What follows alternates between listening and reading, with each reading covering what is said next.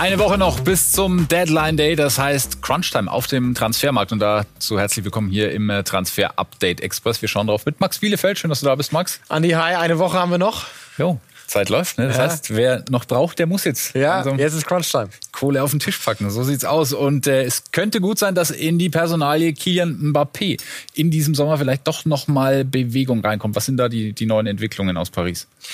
Ja, dass äh, Paris jetzt zum ersten Mal tatsächlich auch drüber nachdenkt, äh, Kylian Mbappé in diesem Sommer schon zu verkaufen. Das haben die Kollegen gestern von RMC äh, Sport berichtet. Fakt ist allerdings weiterhin, wir haben heute nochmal nachgefragt, es gibt kein Angebot weiterhin von Real Madrid für Kylian Mbappé. Und solange das nicht der Fall ist, muss PSG auch gar nicht überlegen, ob sie es annehmen oder nicht.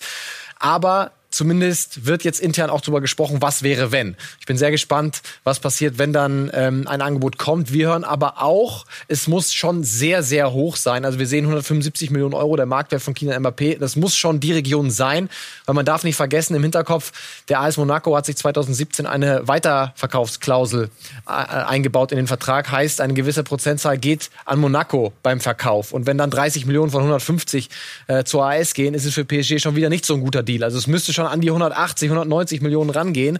Und ob Real Madrid ein Jahr vor Vertragsablauf tatsächlich so viel Geld jetzt noch auf den Tisch legt, äh, bleibt abzuwarten. Äh, für einen spannenden Finalsprint in diesem Dossier ist auf jeden Fall gesorgt. Ja, und ob es überhaupt so clever ist, aus ähm, Sicht der Pariser ähm, Kylian Mbappé gehen zu lassen, das bezweifelt der Kollege von RMC, du hast ihn angesprochen, Jérôme Roten aufs, äh, ja, ganz klar. J'avais pas le même discours il y a, diese ganze Geschichte läuft jetzt einfach schon zu lange. Seit Monaten liegt ein Angebot vom PSG auf dem Tisch. Aber was mich sehr überrascht, ist das Vorgehen von Sportdirektor Leonardo. Er hat sich nach meinen Infos nur dreimal in den vergangenen zwei Jahren mit Mbappés Umfeld getroffen. Mbappé euh, trois fois en deux ans bah, on peut se poser des questions en effet de l'importance de Kylian et surtout. Da stellt sich Kylian euh, natürlich die Frage, welchen Stellenwert er in diesem Verein hat. Nur drei Treffen in zwei euh, Jahren für solch einen Spieler? Unglaublich. Jeden Monat muss Leonardo sich mit ihnen treffen, um die Verlängerung voranzutreiben. Er soll ihm nicht den roten Teppich ausrollen, aber sich trotzdem mehr kümmern, als er es getan hat. Und jetzt wissen alle, warum sich die Beziehungen zwischen Leonardo und dem Clan Mbappé in den vergangenen Monaten so abgekühlt haben. Euh, Nach meinen Infos ist das euh, Angebot, das Kylian vorliegt, deutlich. Und ich unterstreiche es deutlich unter den Bezügen von Neymar und Lionel Messi. Ihm wurde gesagt, du bist doch erst 22, euh, du musst dich noch ein bisschen gedulden, deine Zeit kommt. PSG hat es versaut. Ich muss es so sagen. Ich versetze mich jetzt in Kylian rein. Ich habe habe dem Club vier tolle Jahre gegeben. Äh, Jetzt läuft mein Vertrag noch zehn Monate und ich würde den Verein wegen all dem gerne verlassen. Ich glaube, das hat er auch so mitgeteilt. Ich verstehe ihn sehr gut. Ich lege mich fest, eine Verlängerung bei PSG wird es für Kylian nicht geben. Also das sind äh, schon krasse Dinge drin, die Jérôme Roten da raushaut. Wenn das alles so stimmt, dann hat äh, Paris quasi die, die eigene Zukunft vom Hof gejagt, mehr oder weniger, kann man das so sagen? Ja, und äh, ich kenne auch äh, Jerome ganz gut. Äh, der erzählt sowas nicht, wenn er nicht absolut sicher ist. Ne? Und das lässt schon tief blicken. Ich meine, Kian Mbappé, wenn man ihm sagt, ja, äh, du bist noch jung, gedulde dich mal noch ein bisschen. Ich meine, das ist ein Ausnahmetalent, jetzt schon Weltklasse, ja, 22 Jahre hin oder her, aber es ist der Unterschiedsspieler. Und wenn ihm so klar gemacht wird, dass er in der Hierarchie eben nur die Nummer drei ist, dann kann man sich, glaube ich, sehr gut in ihn hereinversetzen, wenn dann gleichzeitig Real Madrid, vielleicht der größte Club, ja, der ikonischste Club äh, mit auf der Welt, sagt, komm zu uns, hier bist du die Nummer eins, hier kannst du, wie der FC Bayern sagen würde, eine Ära, eine neue Ära prägen, das Gesicht einer neuen Ära werden. Und dann kann ich schon sehr gut verstehen, warum Kylian Mbappé das machen will. Nicht nur aus finanziellen Gründen, weil man dann nur die Nummer drei ist, sondern eben auch aus diesen bekannten Wertschätzungsgründen, wo stehe ich, wie wichtig bin ich wirklich dem Verein. Und äh, da kann man dann schon ähm, ja, Kylian Mbappé ganz gut nachvollziehen. Trotzdem, es hängt weiterhin davon ab, macht Real Madrid dieses Angebot und wenn ja, wie hoch es ist. Ja? Aber wenn es nicht kommt, dann Vertrag 22 auslaufen lassen und ablösefrei hingehen, glaube ich, ist auch eine gute Option für Kilian. So, wir gehen jetzt auch mal von dem Fall aus, dass Real eben noch diese Euro zusammenkratzt und das Angebot macht. Und dann gäbe es schon eine hm, Lösung in der Schublade für Paris. Richarlison könnte könnte die heißen? Ist definitiv äh, eine Option. Everton will ihn zwar gerne behalten. Es gibt auch, haben wir heute nochmal nachgefragt, auch noch kein Angebot von PSG an Everton. Logisch, mhm. weil Mbappé ja auch noch bei PSG spielt. Aber das ist ein Spieler, ähm, ein Freund von Neymar. Neymar hat intern auch hinterlegt, das wäre einer, über den er sich freuen würde. Sehr flexibel einsetzbar auf der Neuen, kann aber auch links und rechts außen spielen. Ne? Ähm, von daher wäre das sicherlich eine seriöse Option. Kostet bisschen mehr als Marktwert. Also für 50, 54 Millionen bekommt man ihn nicht. Da müssten schon so 70, 80 Millionen auf den Tisch gelegt werden. Aber er ist definitiv eine Option im Fall der Fälle. Aber das wären wieder drei Schritte vor dem, vor dem ersten. Es muss erstmal der erste Schritt gegangen werden. Real Madrid ist an der Reihe. Bitte ein Angebot äh, hinlegen und dann sind wir alle schlauer in ein paar Tagen. Heißt auch, dass uns die Personalie Kilian Mbappé wahrscheinlich noch ein paar Tage Definitiv. beschäftigen wird bis zum Ende dann der Transferphase. Und dann schauen wir auf einen, der ähm, ja mit Richarlison große Erfolge gefeiert hat. Im Sommer ist äh, gemeinsam mit ihm ähm, Olympiasieger in Tokio geworden. Äh, Matthäus Cunha ist jetzt in Spanien bei Atletico. Wie sieht äh, seine Zukunft da aus? Ja, heute am frühen Nachmittag, hier sehen wir die Bilder, gelandet in Madrid, wurde gleich belagert von den wartenden äh, Journalisten. Vom Flughafen ging es dann direkt in einem Auto von Atletico Madrid zum Medizincheck und danach die Vertragsunterschrift unter ein Arbeitspapier bis 2026 und dann rechnen wir heute Abend noch im Laufe des Abends oder spätestens morgen mit einer offiziellen Verkündung dann von Seiten äh, äh Atletico Madrid 30 Millionen Euro, wie wir berichtet haben, kassiert. Die Hertha dafür und ich glaube, alle Seiten sind zufrieden. Matthäus ist weg aus Berlin. Hertha hat die nötige Kohle und Atletico hat den lange äh, ersehnten Stürmer, auch wenn es nicht die erste oder zweite Option war, nicht Vlaovic, nicht mir, sondern Kunja, aber ich glaube, alle gehen da irgendwie als Gewinner raus. Und jetzt äh, gibt es Spekulationen, dass die, die Hertha das Geld möglicherweise gleich reinvestiert in einen äh, Brasilianer aus der Schweiz vom FC Basel. Was ist da dran? Ja, Arthur, Arthur Cabral ist äh, der Kandidat. Nach unseren Infos ist er aber gar kein Kandidat, äh, denn die Hertha will nicht mehr im Sturmzentrum aktiv werden, keinen Neuner mehr holen. Und das kann ich sehr gut nachvollziehen, denn sie sind da gut aufgestellt. Sie haben gerade mit Isaac Belfodil nochmal nachgelegt auf der Position. Piontek kommt irgendwann zurück nach seiner äh, Verletzung. Stefan Jovetic hat man schon ablösefrei geholt. Also auf der neuen haben sie keinen akuten Bedarf. Für mich brauchen sie weiterhin Flügelstürmer und da muss das Geld äh, reinvestiert werden, das von Kunja jetzt in die Kassen gespielt wird. Cabral wird es nicht. Und Maxwell Cornet wird es auch nicht. Über den haben wir auch in den letzten Tagen gesprochen, aber das äh, wird so nicht passieren. Ja, unsere Info von gestern war ja, dass es noch kein Angebot von Hertha gibt. Dabei ist es auch heute geblieben, aber es gibt ein Angebot von Burnley. Und das äh, gerade frisch reingekommen ist nach unseren Informationen auch angenommen worden von Olympique Lyon. Äh, rund 20 Millionen Euro äh, werden da gezahlt. Das hat Lyon äh, angenommen. Äh, Cornet, sehr flexibel einsetzbarer Spieler, kann Linksverteidiger spielen, links außen, also äh, alle Positionen eigentlich auf der linken Seite. Ähm, ja, es gab ein Interesse von Hertha, ja, aber nie ein Angebot und jetzt geht er höchstwahrscheinlich zum FC Burnley. Ärgerlich für die Hertha?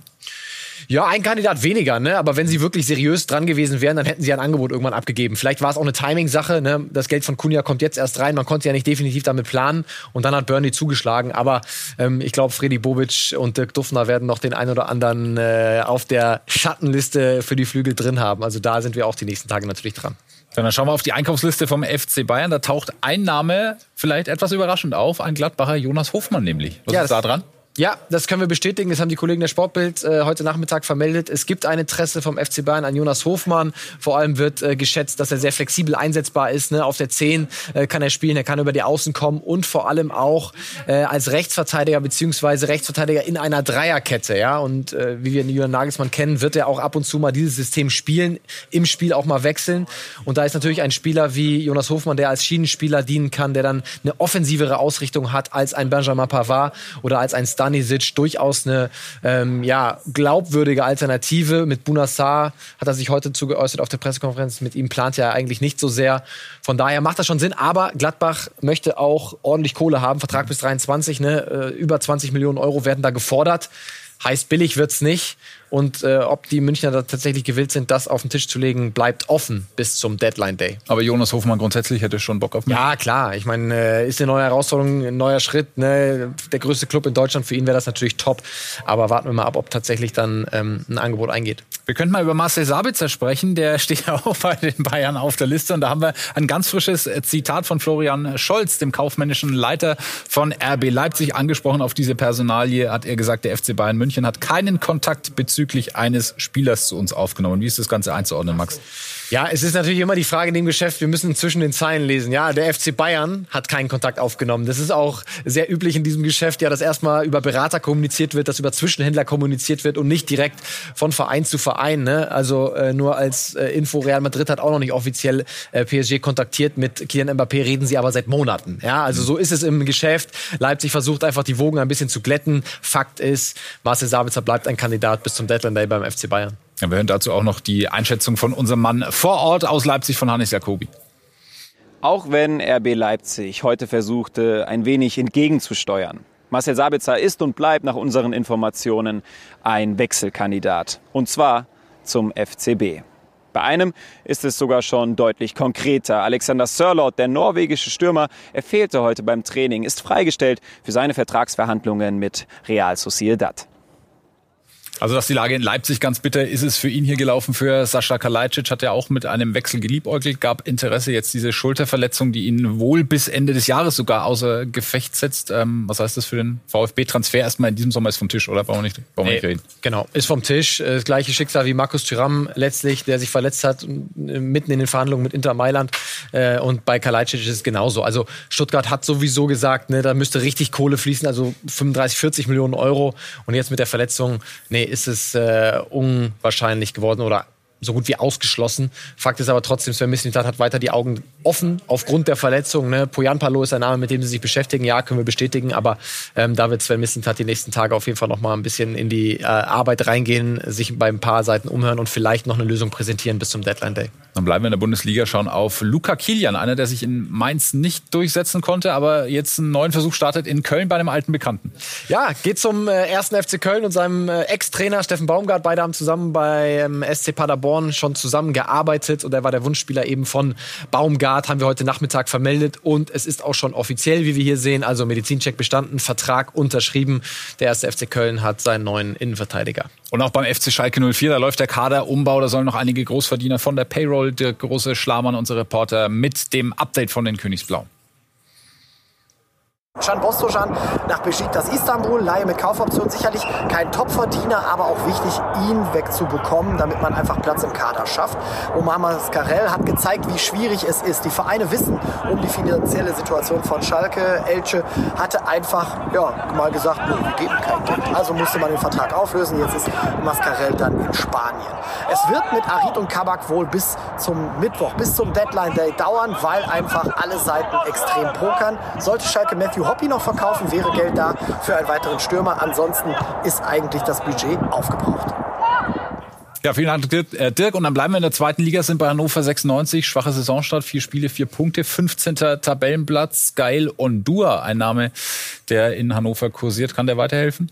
Kann definitiv weiterhelfen. Nach unserer Information steht er kurz vor einem Wechsel zu Hannover. Er ist auch bereits in Deutschland vor Ort, um die letzten Details mit den 96ern zu regeln. Es ist so, dass noch ein paar andere Vereine auch Interesse äh, gezeigt haben und zeigen. Also äh, ich hoffe, dass da nie äh, noch nicht noch einer dazwischen grätscht. Ja, wir haben ja schon alles erlebt erlebt auf dem Transfermarkt. Aber wie gesagt, 96 ist da sehr optimistisch, dass das Ding durchgeht. Hat bei Servette Genf gespielt, ist ablösefrei, finde ich ein guter Deal. Wird dann auf jeden Fall, wenn es soweit ist, dann 96 weiterhelfen. Und dann schauen wir jetzt auf einen jungen Mann aus der Premier League.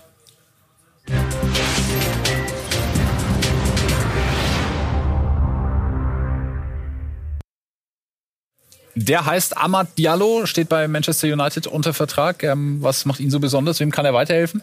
Ja, er ist auf jeden Fall, dass die Information zuerst per Laie verfügbar. Ja, also jeder mhm. Bundesligist, der noch auf den Außen vielleicht kurzfristig Verstärkung sucht, ähm, schaut mal auf äh, Amad Diallo. Ist zwar wirklich nur per Laie verfügbar, weil United immer noch auf ihn setzt, aber er hat natürlich das Problem als Rechtsaußen Jaden Sancho gerade mit dazugekommen. Ne? Also die Konkurrenz ist hart bei United und wir sehen 15 Millionen Euro Marktwert. Also auf den bauen sie noch für die Zukunft, wollen ihn deswegen nur verleihen. Wir schauen immer, was ihn ausmacht. Also es ist ein Flügelspieler, der enormes äh, Tempo mitbringt. Also genau das, was alle eigentlich auf den Flügelpositionen suchen. Die progressive Läufe, Antrittsaktion, also immer nach vorne gerichtet, ne?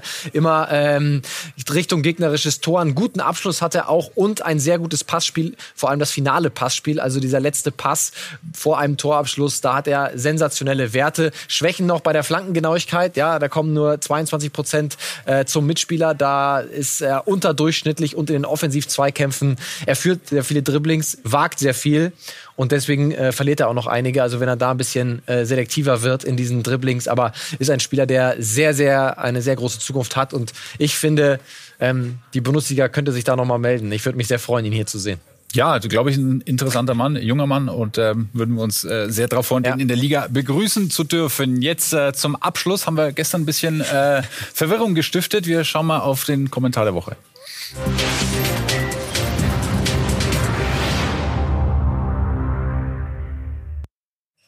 Und zwar ging es da um unser Thumbnail von gestern. Schauen wir uns gleich an. Hier erstmal die äh, Kommentare. Ich dachte, das wäre Thomas Gottschalk statt Netwett auf dem Thumbnail. Schreibt zum Beispiel einer oder Zahnbürste schreibt C. Da immer noch Thomas Gottschalk neben CR7 auf dem Thumbnail. Und wir klären das Ganze mal auf. So sah dieses Bild also gestern aus. Das ist eindeutig äh, Cristiano Ronaldo und der Vizepräsident von Juventus Turin, äh, Pavel Nedved. Ja, und ja. vielleicht sind viele unserer User ja noch ein bisschen äh, jünger ne, und ja. kennen vielleicht Pavel Nedved nicht mehr. War ein sensationeller Spieler. Ich habe immer sehr gerne, sehr gerne zugeschaut. Aber ähm, wir können ja nicht ganz von der Hand weisen, dass es eine gewisse Ähnlichkeit mit Thomas Gottschalk gibt. Deswegen haben wir einfach mal hier dieses Bild äh, gemacht. Also ihr habt auf jeden Fall recht. Sieht ähnlich aus. Pavel Nedved ist aber nicht Thomas Gottschalk. Ja, Wobei ich auch die Legende. Die Klamotten ein bisschen schüchtern ausgewählt finde für Thomas Gottschalk. Aber absolut, ist, ja. absolut. Ja. Und man wartet irgendwie drauf. Aber gutes Auge. Hätte sein können. Hätte, ja, hätte sein können. Man wartet aber so ein bisschen drauf, dass der Kandidat links kleine Gabelstapler wette oder so. das wäre interessant. Ne? CR7 als Gast bei Wetten das. Das äh, werden wir jetzt hier in diese Sendung nicht mehr reinkriegen. Max, vielen Dank für den Sehr Moment gerne. für heute, für das Transfer-Update. Morgen geht's weiter, 18 Uhr, neue Infos.